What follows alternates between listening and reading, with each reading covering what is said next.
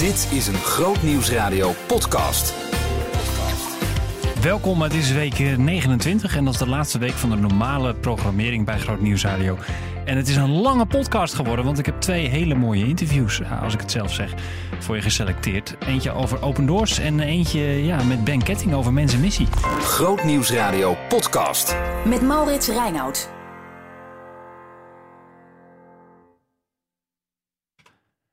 Open Doors bestaat 65 jaar. En uh, ter gelegenheid van die verjaardag, van dat jubileum, hebben we Klaas Muurling uitgenodigd om in de Nieuwe Morgen te praten over de missie van Open Doors en de verhalen die hij zelf heeft gemaakt daar, of eigenlijk heeft meebeleefd. Een van die verhalen is, um, is oud, uh, komt uit de tijd van de Sovjet-Unie. Klaas en zijn vrouw uh, gingen de grenzen over achter het ijzeren gordijn om bijbels te smokkelen. En ja, dat, de avonturen die ze daarbij beleefden waren intens. Want ze kwamen vast te zitten in een hotel, um, werden gearresteerd, al spullen werden ontdekt. Um, er verscheen een krantenartikel zelfs, waar uh, de ontdekking van een smokkelcaravan in vernoemd werd. Um, en ja, die krantenknipsels die zijn dan ook weer bewaard gebleven bij Open Doors. Klaas vertelde daarover en ook over ja, de enorme wanhoop die ik dan zou kunnen treffen. En de hoop die God dan te bieden heeft midden in zo'n situatie. Um, hier is Klaas Muring in gesprek met Annemarie Biljart. Klaas, we zijn met elkaar in gesprek. Je vertelde net uh, dat bijzondere verhaal van de arrestatie van jouzelf en je vrouw 34 jaar geleden in Rusland. Je bent wanhopig, dan zet je de radio aan in Rusland. Ik herhaal het nog maar even. En dan hoor je dat bijzondere lied Nobody Knows the Trouble I've Seen. Wat gebeurde er daarna? Nou, toen veranderde iets in ons hart door die goddelijke interventie, zeg maar. Want dat was echt uh, een, een, een teken uit de hemel voor ons. En uh, toen veranderde iets in ons hart. Uh, er ontstond nieuwe hoop, nieuwe moed. Uh, we zijn op een gegeven moment gaan zingen en zingen en zingen. En anderhalf uur lang hebben we samen God aanbeden. En we dachten van, als onze kamer dan afgeluisterd wordt, als er microfoons in onze, de muren van onze kamer zitten, dan mogen ze het ook horen in wie wij geloven. Ja. Um, uiteindelijk moesten we voor een tribunaal verschijnen van zo'n 30 officieren die ons lieten weten: jullie auto wordt in beslag genomen, jullie caravan wordt in beslag genomen en de lectuur wordt in beslag genomen. En je had thuis drie kleine kinderen zitten. Ja, um, maar toen konden we wel aan de terugreis beginnen. Dat was natuurlijk wel heel bijzonder. Ja. Uh, we kregen een uur om onze spulletjes uit de caravan te halen.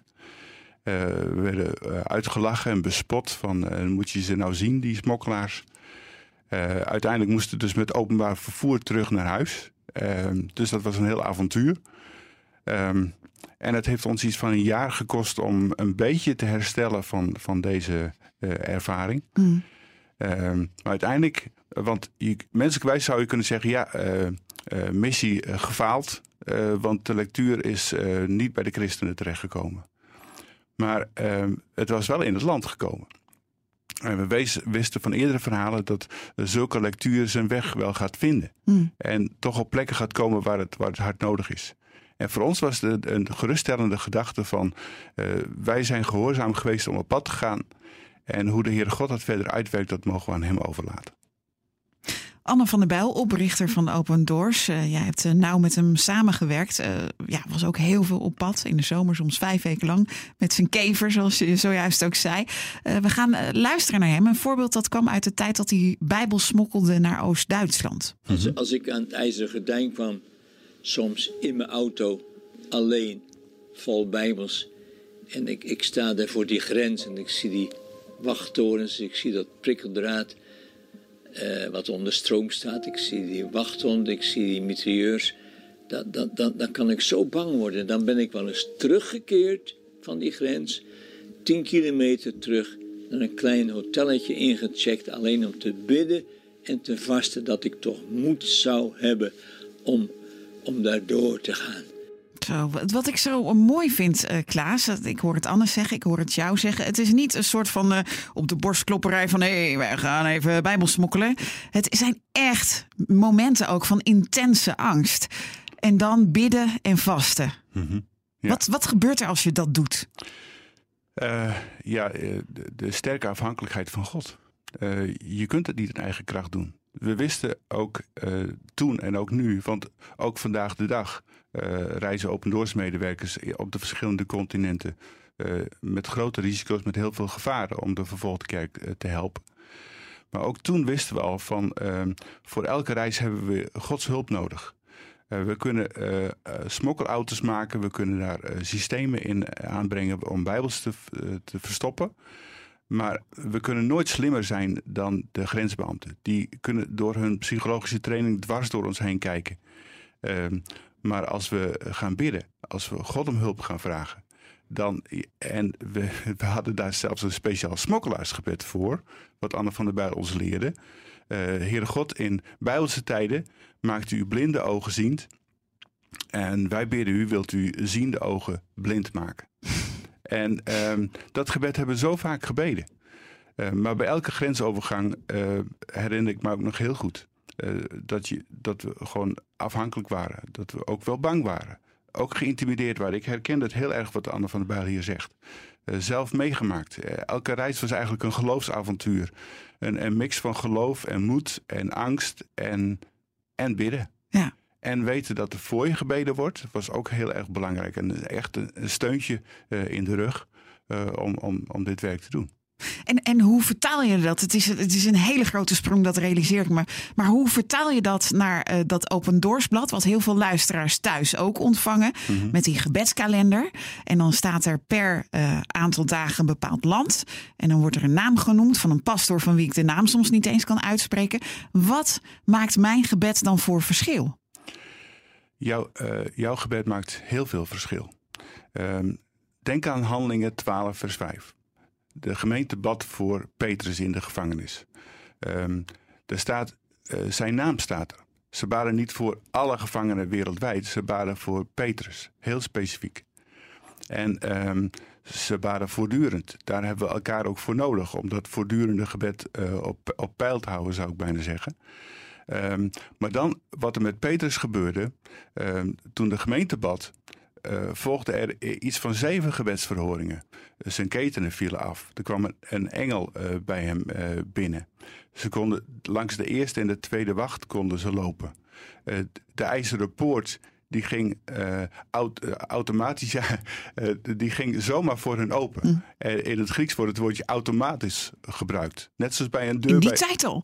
ja, ja, een deur bij een supermarkt bijvoorbeeld, of een gemeentehuis die ja. automatisch zo'n schuifdeur open gaat. Ja. Zo ging die deur open. Um, als, als jij bidt, als ik bid, als wij bidden, dan gebeuren er dingen die we niet voor mogelijk hadden gehouden. En dat was met dit, is in dit werk ook cruciaal. Uh, we kunnen het niet zelf. We hebben de Heere God nodig die deuren voor ons opent. Je zei het al, uh, Open Doors accepteert geen gesloten deuren. Mm -hmm. um, ook niet in deze tijd. Maar Anne van der Bijl heeft daar lang geleden ook al eens iets over gezegd. God zal ons nooit een onmogelijke opdracht geven. Als hij zegt, maak heel de wereld, alle volken tot mijn discipelen. Dat betekent dat, dat we dat ook doen kunnen. Laten we dat toch geloven, laten we dat vasthouden. Laten we ons niet richten op mensen met wie wij het eens zijn. Want daar hebben we geen boodschap aan. Ik heb een boodschap aan mensen die het niet met me eens zijn. En dat is het mooie van zendingswerk. En dan kan je teruggaan naar huis, naar je eigen kringen. Dan kun je daar vertellen de grote daden die God gedaan heeft door onze bediening. De grote daden die God gedaan heeft door onze bediening. Um, en je richt het tot mensen die het niet met je eens zijn. Moet je daar steeds weer opnieuw voor kiezen? Nou, uh, hier moet ik even iets, iets bij zeggen. Want um, Anne van der Bijl, uh, die, uh, hij diende de vervolgde kerk. Maar hij had daar ook stiekem, oh, nou, hoe het paste bij Anne van der Bijl, ook zijn, zijn eigen bediening daar nog bij. Door zich te richten op de vijanden van het evangelie. De mensen met wie die het, die het niet met hem eens waren. En de vijanden? nou, dan denk dan aan... aan Andersgelovigen. Ander, ja, denk dan aan ham, uh, terroristische groepen. Ja. Denk dan aan Hamas, aan Taliban, Ja. eh, noem maar op. Organisaties bij wie die gewoon echt binnenkwam, hè? letterlijk. ja, eh, ik herinner me nog dat hij ehm, op een gegeven moment eh, werden eh, Hamas-leden ehm, eh, eh, het, het land Israël uitgezet. En in niemands land tussen Israël en Libanon zaten ze in een tentje te kou kleumen. En eh Anne van der Bijl die liet ehm, al zijn, zijn afspraken eh, liet hij afzeggen. En eh, om daar naartoe te gaan. Waar niemand naartoe ging, ging hij naartoe. Eh, hij bouwde een relatie op met deze mensen. En ehm, eh, hij kwam later eh, bij de families van, van deze mensen binnen. eh, om ze de groeten te doen. Om ze brieven te brengen. Maar ook daar verkondigde hij het evangelie. Ja. Dus dat was gewoon fantastisch. wa- Wat hij daarvoor voor kansen kreeg. Ja, ja. Je, je zegt ik wil dit er even bij vertellen, maar was dat ook destijds en misschien ook nu voor jou een drijfveer om je juist tot mensen te richten die het niet met je eens zijn? Nou, dat, dat, ehm, dat was eh, gewoon heel eerlijk. Dat was zijn persoonlijke bediening. Oké, En ehm, eh, wij hebben onze handen vol om de vervolgde kerk te helpen. ja. Ehm, dus daar, daar houden wij ons aan. Dat is ook eigenlijk onze opdracht. Ja. Eh, om op de bres te staan voor vervolgde christenen. Hebben we onze handen al vol. Ehm, dus ja, eh, daar kunnen we geen andere dingen eh, bij doen. Want Klaas Muurling van Open Doors, de organisatie die opkomt voor vervolgde christenen die 65 jaar bestaat. We zitten in jullie 65ste jubileumjaar midden in de coronacrisis. Mhm. Hoe kijken jullie naar de toekomst? Naar de toekomst kijken we ehm, ja, eh, heel hoopvol, zou ik zeggen. Als ik denk aan hoe de Heere God voor ons gezorgd heeft en zal blijven zorgen. Kijk, het mooiste zou zijn natuurlijk als er helemaal geen christenvervolging meer was. Dat Open Doors niet meer nodig was. Dat ook ehm, SDOK niet meer nodig was. En HVC en Jubilee Campaign en andere organisaties die ook fantastisch werk doen. Maar met elkaar, eh, er is nog, nog wel ruimte voor 40 andere organisaties om, om dit werk te doen. En helaas zal christenvervolging niet, niet, niet weggaan. Eh, dat, eh, je hoeft de Bijbel er maar op na te slaan. Het zal alleen nog maar erger worden. Dit duurt tot de dag dat Jezus terugkomt. Klopt, klopt. Ehm, dus er is werk genoeg eh, te doen. En ja, eh, dromen hebben we ook. Ehm, vooral dat we op de bres zullen blijven staan voor vervolgde christenen. Dat ehm, alle christenen in Nederland en in Vlaanderen eh, daar op een of andere manier betro- bij betrokken zijn. Eh, want eh, wij, de vervolgde kerk heeft ons nodig, maar wij hebben ook de vervolgde kerk nodig. Want zij eh, kunnen ons leren hoe om te gaan met vervolging. Zij kunnen ons leren hoe het is als je twintig jaar in de gevangenis gezeten hebt en je hebt je geloof behouden. Ja. Zij kunnen ons leren om dwars door de verdrukking heen de, de, de, de aanwezigheid van God te ervaren. En, en dat staat dan, merk ik, nog niet in verhouding tot we kunnen nu vier maanden niet naar de kerk en nu mag het weer op anderhalve meter afstand. Nee, kijk, de vervolgde kerk weet eigenlijk niet beter dat ze in een lockdown zitten. Eh, denk aan christenen in, in Noord-Korea die al, al 70 jaar in een lockdown zitten. Eh, en toch eh, eh, leeft het evangelie. Eh, net als wij, we zijn wel 65 jaar, maar we zijn echt springlevend. Zo is de kerk wereldwijd dat ook. Want dat er nog een kerk is in Noord-Korea is een groot wonder. Omdat de Heere God voorziet. Dat de kerk groeit in Iran. Eh, het- nu al meer dan 1 miljoen gelovigen, terwijl het tien jaar geleden 250.000 waren. Gaan jullie de komende tijd ook meer richten om die verhalen uit de vervolgde kerk meer deze kant op te krijgen? Gewoon hoe wij hier nu in deze tijd moeten en kunnen geloven. Nou, we blijven daar natuurlijk volop over communiceren. Eh, over het wel en wee. Want er is natuurlijk heel veel eh, ook verdrietig nieuws te melden. Maar ook heel veel mooi nieuws te melden over kerkgroei en, en volharding dwars door de verdrukking heen. Eh, maar het verhaal blijven vertellen. ook straks in ons, ons nieuwe kantoor. Want ons kantoor, wat, met, ja, wat nog uit de jaren 60 stamde, zijn we aan het renoveren. En daar komt ook een bezoekerscentrum, waar we ook het verhaal van 65 jaar Open Doors volop willen blijven vertellen. Eh, en reken maar dat bezoekers, eh, dat ik ze graag wil verwelkomen in dat centrum. Klaas, ik ga verschrikkelijk afsluiten, eh, want jij zit vol verhalen en ervaringen van hoe God heeft gewerkt in deze afgelopen tijd dat jij bij Open Doors betrokken bent. Maar als je, als je één voorbeeld, één voorbeeld zou moeten noemen, ehm, als het gaat over Gods grootheid, hè, wat we Anne van der Bijl net ook hoorden, hoorden zeggen. Mhm. Wa- Wat zou je dan willen noemen? Tot slot. Een eenvoudige reisboer in Laos uh, ging zijn verhaal aan ons vertellen. En uh, we wisten niet wat we konden verwachten. Deze man, uh, hij ging voor ons staan en hij keek naar zijn schoenen. En uh, zijn eerste zin was: Ik ben dertien keer gearresteerd omdat ik in de Heer Jezus geloof. En hij bleef naar zijn schoenen kijken omdat hij zo verlegen was. En hij vertelde: Laatste keer zat ik 2,5 jaar gevangen, kreeg rijst met zand vermengd te eten. Ik werd gedwongen om mijn geloof af te zweren, maar ik heb het niet gedaan. Ik werd mishandeld. Ik kwam thuis en mijn vrouw en kinderen woonden niet meer in ons huis, maar dat ons huis en reisveld was aan andere mensen gegeven. En toen vroeg ik aan hem, broeder Waar, hoe houd je dit vol? Al die vervolging. En toen zei hij, en toen werd ik heel erg klein en heel erg stil toen hij dat zei. Hij zegt, ik heb mijn ogen gericht op de eeuwige. Een eenvoudige reisboer die mij uh, een lesje leerde. Van blijf maar naar de Heer Jezus kijken. Uh, dan kun je het aan. Dat zijn geweldige lessen om te leren. En ook echt een hele mooie les dat we dat mochten laten klinken in de Nieuwe Morgen. Um, met Klaas Muurling dus van Open Doors. Ik heb er ontzettend van genoten en ik hoop uh, jij ook. En ik heb nog wat voor je. Grootnieuwsradio podcast. Met Maurits Reinoud. Het was de laatste uitzending van uh, Mens en Missie afgelopen vrijdag van mij. En deze zaterdag van Ben. Ben Ketting. En um, ter gelegenheid van dat feit uh, hebben we elkaar geïnterviewd over uh, de hoogtepunten en, en, en, en de moeilijkheden om in zo'n programma mensen te interviewen over hun missie. En ik vond het zelf zo'n aardig gesprek. Ik dacht, ik moet dat in de podcast doen. Daar heb ik zelfs de podcast een dag voor verlaat. Uh, zodat hij op zaterdag kon uitkomen. En nadat dat gesprek is uitgezonden bij Mensenmissie. ja, ik kan nog heel veel doekjes omwinden. Laten we gewoon gaan luisteren. Um, Weet je, ik ben eerst uh, benieuwd als je aan uh, iemand uh, die, ehm, die niet in dit programma te gast is en, en ook niet bij Groot Nieuwsradio werkt. Dus bijvoorbeeld gewoon, je komt iemand tegen bij een andere klus.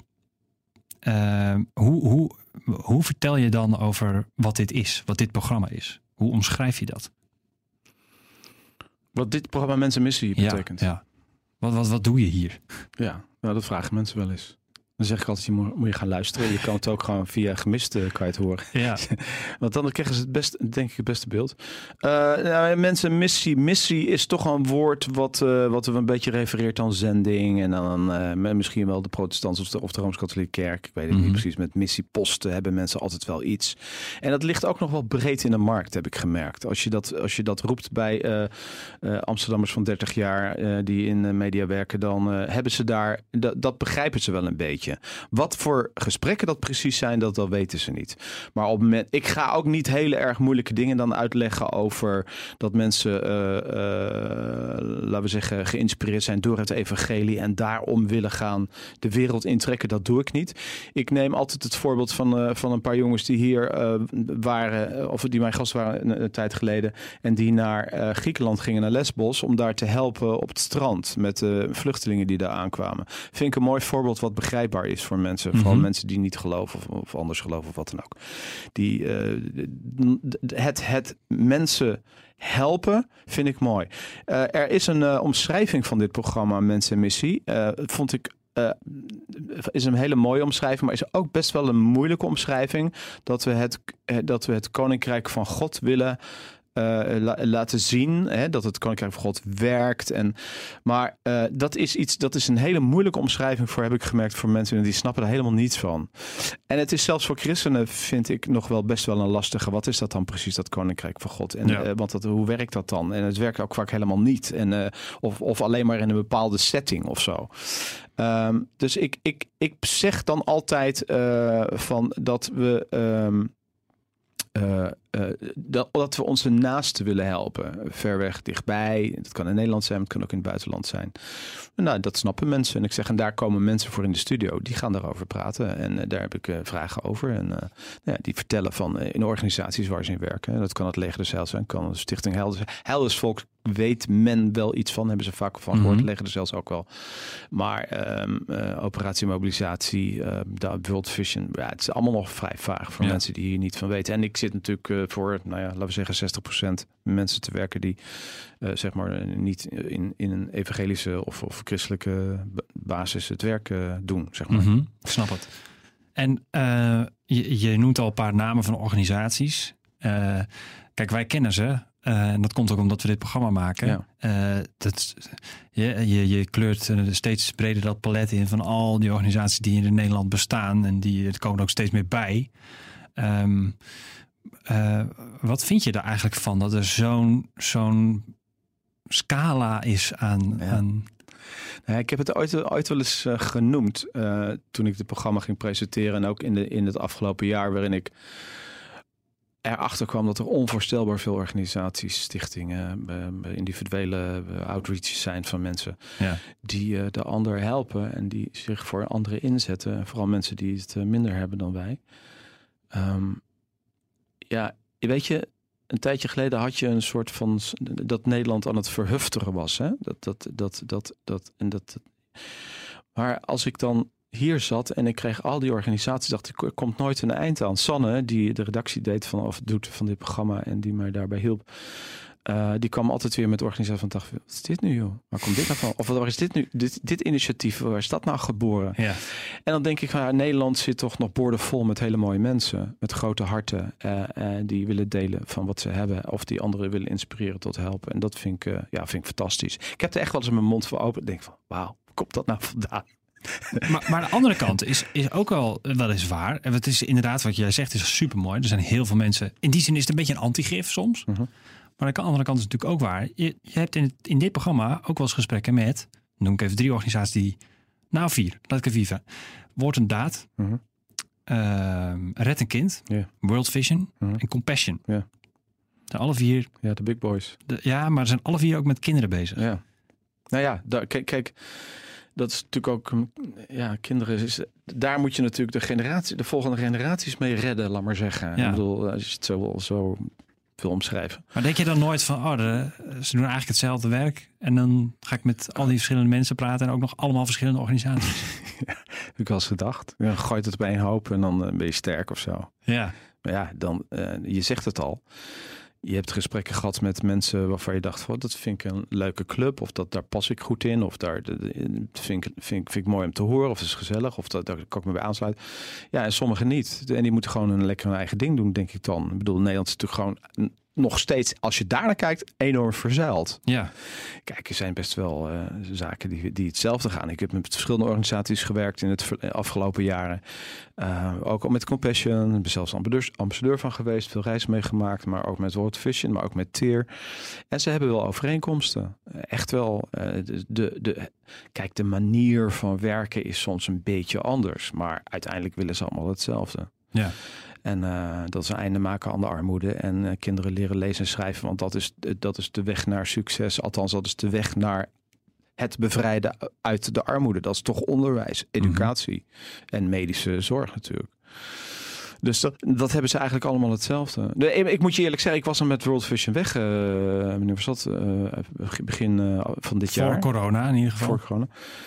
Ehm, en eh, zij doen dingen een beetje anders dan Compassion. Maar uiteindelijk kom je toch in zo'n ehm, ja, zo'n maternity ward heet het dan. Of een kraam, eh, kraam, kraamkamer. Ja. Eh, een centrum. eh, en, en, en gaan ze toch op het onderwijs? Gaan ze ook met scholen bezig? Willen ze ook boeken voor kinderen? En dat hebben ze, ja, dat, dat zie je bij Compassion ook wel. Dus eh, Het lijkt dus ook allemaal wel veel op Het elkaar. lijkt wel op elkaar, ja. ja. En de vragen kunnen ook op elkaar lijken. Ja. Hoe, eh, hoe, heb jij er altijd voor gezorgd dat, dat elk interview weer wat nieuws bracht? Of dat je, dat je niet verzandt in telkens dezelfde vragen stellen? Nou ja, waar ik altijd, waar ik altijd eh, en- daarin eh, komen we overeen, waar ik natuurlijk ook heel erg nieuwsgierig naar was, is wat die mensen persoonlijk dan boeide in het werk wat ze deden en wat, wat hun trigger was. En ehm, kijk, de een is wat, wat, wat breder, is, wil wat meer die maatschappelijk-sociale licht eh, op de zaak eh, hebben. En de ander die is heel erg betrokken bij de persoonlijke levens van kinderen en die kent die verhalen heel erg goed. Dat zie je bij de organisaties ook als je ermee op reis bent. Dan zie je dus de verschillende figuren tussen zitten die werken voor, eh, voor die organisaties. Maar ze hebben allemaal een ander dingetje. Ze komen allemaal uit een andere hoek. En ze zijn ook allemaal getriggerd door andere bijzondere dingen die ze zien. Mhm. Eh, en er zijn natuurlijk mensen die zijn, nou, zoals Nel de Boer, die, Nel den Boer heet ze van uh, World Vision. ja, dat is door, door, door de wol geverfde mens die al jaren werkt voor World Vision en die in een soort van, uh, ook in een soort van, ja, weet je, die dan meegaat, maar en die alles al heeft gezien, hè? als je dat zo kan zeggen. Dus tuurlijk, die is bewogen met de dingen die ze ziet, maar ze heeft het ook al gezien. Ze weet hoe het in elkaar zit. Terwijl de mensen die nieuw zijn, sponsors of, uh, of zakenmensen of wat dan ook, die zijn ontzettend bewogen door, door, uh, uh, door dat mensen in, in de grond moeten kakken, bijvoorbeeld. En ik heb dat ook al gezien. Ik denk, ja, ja, dit is heel netjes zo, zoals we het nu doen. Mm Weet je, maar dat kan voor anderen enorm zijn. Dus, maar, en dat vind ik leuk. Dat vind, ik vind het ook leuk om daarmee te spelen. Om, om te kijken van, uh, wat vind je daar nou echt leuk aan dan? Of wat vind je daar dan mooi aan? Of wat, wat, waarom uh, moest je toen huilen? Of waarom uh, werd je toen boos? Omdat ik die dingen natuurlijk zelf ook allemaal heb beleefd. Dus Ja. ik herken het ook al een beetje. En, en zo probeer ik te kijken van wie staat er van die gasten open voor wat? En dat weet ik van tevoren niet, want ik weet natuurlijk ook niet precies wie je krijgt. Ik ken Nee. ze niet persoonlijk, de meeste niet. Dus je moet op zoek tijdens zo'n gesprek. Dat vind ik wel spannend. En dat lukt soms heel goed en soms is het ook minder. En ik denk ook dat dat wat jij net zei, dat herken ik wel, dat dat het gesprek ook soms voor jezelf interessant maakt. Want je zit ook, ik zit ook wel eens soms te denken van, is dit voor de luisteraar leuk? Of is het voor mij leuk? Heb ik heel veel Ja. plezier, Ja. want ik ben een beetje recalcitrant. Ik ben misschien niet een doorsnee, eh, laten we zeggen, ehm, interviewer die ehm, een, paar dingen heel duidelijk wil maken of zo. Zo zit ik niet in elkaar. Ik wil het ook vooral leuk hebben voor mezelf. Hm. Dat klinkt heel egoïstisch, dat bedoel ik niet zo. Maar ik denk dat als ik het leuk heb, hebben anderen het waarschijnlijk ook wel leuk. Ja. Maar dat is ook een beetje het vak radio, denk ik. Ja, ja. ja, ja. ja. Hey, jij noemt dat je op reis bent geweest met World Vision. Jij hebt ook een fragment uitgezocht. Eh, dat heeft ook met die reis te maken. ja. Ehm, dat is natuurlijk, je, je zoekt dan een fragment uit van wat je hebt opgenomen op een reis en niet in een studio. Hoe is dat anders, zo'n interview wat je opneemt op locatie, dan, dan een interview wat hier plaatsvindt? Ja, ik vind dat een enorm verschil maken. Eh, ik vind op het moment dat ik bij een choco chocolatier ben in Rotterdam... die m- plakken chocola maakt voor Mercy Mercy Chips... chips. Eh, daar moet je voor naar de fabriek, want je moet de chocola ruiken. Je moet je vinger in die chocola kunnen steken. Je moet het kunnen proeven, want dat is zijn passie. Ja. En, en, en ik vind passie, eh, zeg maar de bewogenheid van het moment vind ik heel belangrijk. Kijk, wij zitten hier in de studio. Wij moeten dus altijd, radio is natuurlijk plaatjes maken. Ja. Eh, dus je moet eh, dat allemaal eh, ja, proberen te doen als presentatie. Maar ook in, in het stellen van je vragen. Ook in het meenemen van de luisteraar. Maar op het moment dat je in Afrika bent. Op het moment dat je in, in zo'n fabriek staat. Dan heb je eigenlijk, voor mij heb je het al, gevoel, heb je al 50% van het interview. Hmm. Door de geluiden, door Ja. de vogels die schreeuwen, door de atmosfeer. Maar ook doordat mensen op dat moment betrokken zijn. Eh, Dus je pakt ze eigenlijk op eh, in de heat of the moment. Of, of op, op hete daad ben je, ben ja, je nou, je kan nergens meer omheen. Nee. Dus als ik voor zo'n chocolademachine sta en, en ik proef het en zeg, goh, lekker of niet lekker, of eh, heb je niet wat anders. Weet je, dus dan, daar kunnen mensen meteen op reageren. Als je in Afrika bent en eh, je krijgt een microfoon in je neus geduwd van, eh, goh, wat, wat, wat, wat, wat, wat zie je nu? Ja, dan moet je opeens echt gaan kijken. Ja. En, en wat zie je dan? Ja. dan zie Ja. je boompjes en huisjes en huisjes. Hè. Het zijn ook vooral huisjes, wat mensen dan zeggen. Ze hebben kleine huisjes. En dat is zo, met zo'n Europese gedachte denk ik dan gedacht. Ja, wij, wij, wij, zijn, wij zeggen dan huisjes, maar het is gewoon een huis hoor. Weet je, of ze zeggen huis van poep of huis van mest. Nou ja, het is gewoon een huis, van, huis gemaakt met, eh, met biologisch materiaal. Snap je? Dus, Ja, weet ja, je, dus, dus je, je merkt. eh, en dat vind ik ook heel erg leuk. Dat, dat je eigenlijk weer als een soort van baby meegenomen wordt. Van ja, hoe kijk je nou de wereld in? En hoe zie je nu armoede? En Hmm. wat raakt je daar nou in? En, ehm, en, en hoe maak ik het zelf mee? Want ik heb zelf. Nou, Oeganda was ik dan, daar ben ik vaak geweest. En ik had zelf toen ik terugkwam het idee, er is eigenlijk niets veranderd.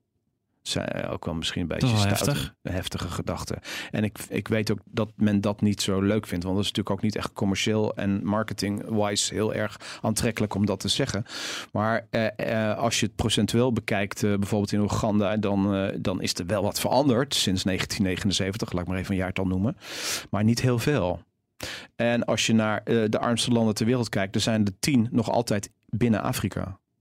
Snap je? Dus. eh, eh, en, en, en de, de, de, de, de, de goten, of hoe zeg je dat, de gutters van Soweto, die zijn precies hetzelfde als toen ik er was in, in de jaren tachtig. En in Oeganda loopt er nog steeds één straat en de- laten we zeggen, dezelfde kinderen en dezelfde mannen met water op hun hoofd en vrouwen die eh, moeten werken. Die, Ja, die, die het lopen zijn alleen hun kinderen Ja.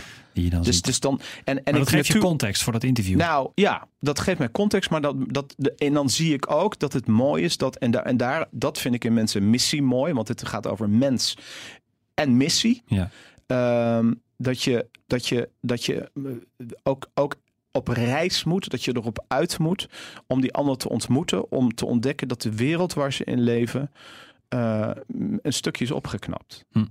Ehm, dat er regeltjes zijn waardoor je schoner kan water halen of eh, schoner ehm, de oogjes kan schoonmaken of schoner kan bevallen of Ja. dat, dat soort dingen. En natuurlijk zijn er constant ehm, zaken die je nog steeds bedroeven. Denken, oh, was dat nou maar anders? Nou, ik had laatst het gesprekje met eh, iemand van World Vision in dit geval. En die zei van ja, ja weet je, ja, die zonnepanelen op het dak van die, van die kamerafdeling, dat, dat zou eigenlijk moeten, maar dat gaan wij niet doen. Ik heb zoiets van, eh, ik eh, ga mijn vriendjes bellen in, in, het, eh, eh, in Amsterdam, het ziekenhuis. Ik kan een- ik ken zes rijke dokters en die kunnen eh, gewoon eh, daarvoor zorgen dat er tien panelen op het dak liggen en dan kunnen ze hun machientjes laten draaien.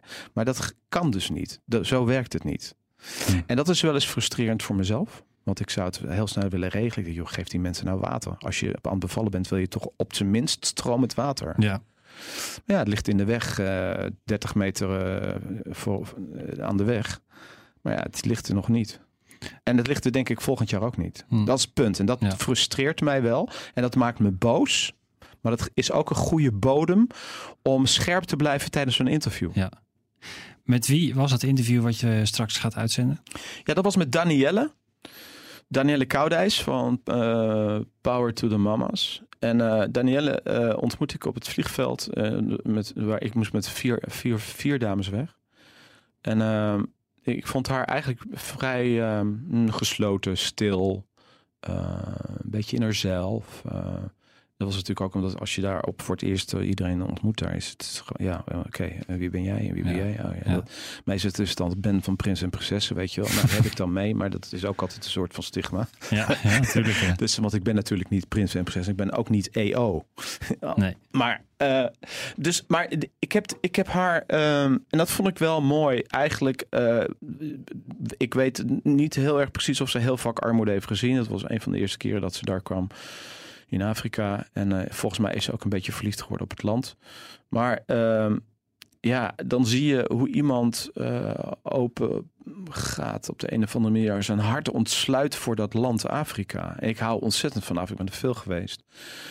En eh, dat is, ja, of je houdt van Afrika of je verafschuwt het. Maar zag je nou iets van jezelf? Is het daarom Ja, uitgekozen? Ja, ja, ja, ja, nou ja. Wat ik zie is dat iemand durft te zeggen hoe hij zich voelt. Hoe hij zich echt voelt. Dat er vragen zijn. Dat de dingen niet begrijpt. Dat hij Hmm. spiegelt met hoe is mijn gezin en wat zie ik hier dan.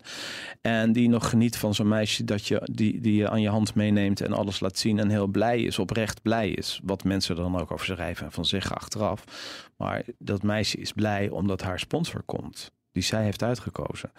En dat vond ik mooi. Vond ik mooi, eh, mooi om te zien. Mooi ook hoe ze erover praat in dat, eh, in dat interview. En daarom heb ik het ook eh, uitgekozen. Weet je, op het moment dat, dat je daar zit onder die palmbomen, die bananenbomen bomen met, die, met die vogels en, dat, en die herrie. Dan, dan, dan voel je dat land. Je voelt die rode aarde. Je voelt dat bloed wat daar heeft gevloeid. Oeganda, noem het Rwanda. Ik ben ook geweest. Je, dat, dat, dat, dat, daar loop je op als het ware. Daar, weet je, eh, Hotel Rwanda, dat waar, waar, waar al die ellende is gebeurd. ehm, ehm, bij die rivier waar die mensen in zijn gegooid. Nou, dit is dan, heb ik het over Rwanda. Maar Oeganda is eigenlijk eenzelfde soort land waar ook heel veel burgeroorlogen zijn geweest. Waar dat bloed nog aan de bla- bananenbladeren kleeft, als het ware. Als je dat kan voelen, als je zo door zo'n jungle loopt, als je zo die mensen bezoekt van ik weet wat jullie verleden is. Weet je wat de, ik, ik, ik, niet te lang praten, maar weet je wat het mooie is? Dat wij denken in deze maatschappij, in onze westerse maatschappij, op een cyclische manier. Dus voor ons is eh, wat, voor, wat in het verleden gebeurde, het kolonialisme bijvoorbeeld, waar we het nu over hebben, dat is voorbij. Want wij leven nu, we hebben daar niets mee te maken gehad. Maar mensen uit Azië, mensen uit Afrika leven met hun voorouders. Die zijn er altijd. En het verleden is nu, en het heden is nu, en het, en het heden is eh, verleden. Weet je, dat loopt allemaal door elkaar. En dat voel je, als je dat kan voelen, als je kan verplaatsen op zo'n manier in mensen, dat je kan voelen wat zij voelen. En dat volgens mij had ik dat moment, ik zat ook heel dichtbij, we zaten op een stoepje. En ik zag dat ze, eh, ja, dat ze in de knoop kwamen met de gedachte op een gegeven moment. En dat gaf een soort wanhoop die zich alleen maar kon uiten in verdriet. En dat vind ik echt, dat, dat vind ik mooi. En dan zeg ik ook niks. Ik heb het trouwens wel wat korter geknipt. Dat doe ik dan ook wel weer. Om mensen ook soms wat te beschermen. Dus ik heb er een paar, eh, paar seconden wel uitgeknipt uit die stilte. Uh, maar ik vind het wel mooi. Ik heb daar respect voor. Ben Ketting en ik in gesprek over het programma Mens en Missie. En je kunt dat fragment ook beluisteren wat uh, Ben heeft uitgekozen. Dat is gewoon te horen geweest in het programma. Dat vind je op grootnieuwsradio.nl slash gemist. Het waren de laatste uh, uitzendingen voor ons uh, op vrijdag en zaterdag van Mens en Missie. Want het keert volgend seizoen terug in een nieuw jasje. Dat heet Brandstof met een nieuwe presentator. En dat is Eunice Nahuis. Die ken je vast van Brandstof op maandag. Goed dat je luistert naar de podcast. Uh, blijf dat ook gewoon doen, want er zijn ook nieuwe podcasts bij Groot Nieuws Radio. Zo is het Heerlijk Loflied weer terug met Hans van Vuren.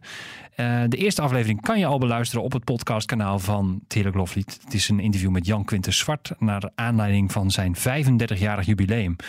Uh, en dat is zeker de moeite waard. Dus ga dat even opzoeken op het podcastkanaal van het Heerlijk Loflied van Groot Nieuws Radio. Alle kanalen vind je op grootnieuwsradio.nl slash podcast. En uh, bedankt voor het luisteren. Blijf ook zeker luisteren in Zomerradio. Want er komt heel veel moois aan. Heel veel mooie muziek. Een bijbelquiz over de profeten. We gaan uh, mooie overdenkingen uitzenden. En wat dacht je van de zomerkerkdienst vanaf de camping? Elke zondagochtend om 10 uur. Bedankt voor het luisteren. Behoefte aan meer? Grootnieuwsradio.nl slash podcast.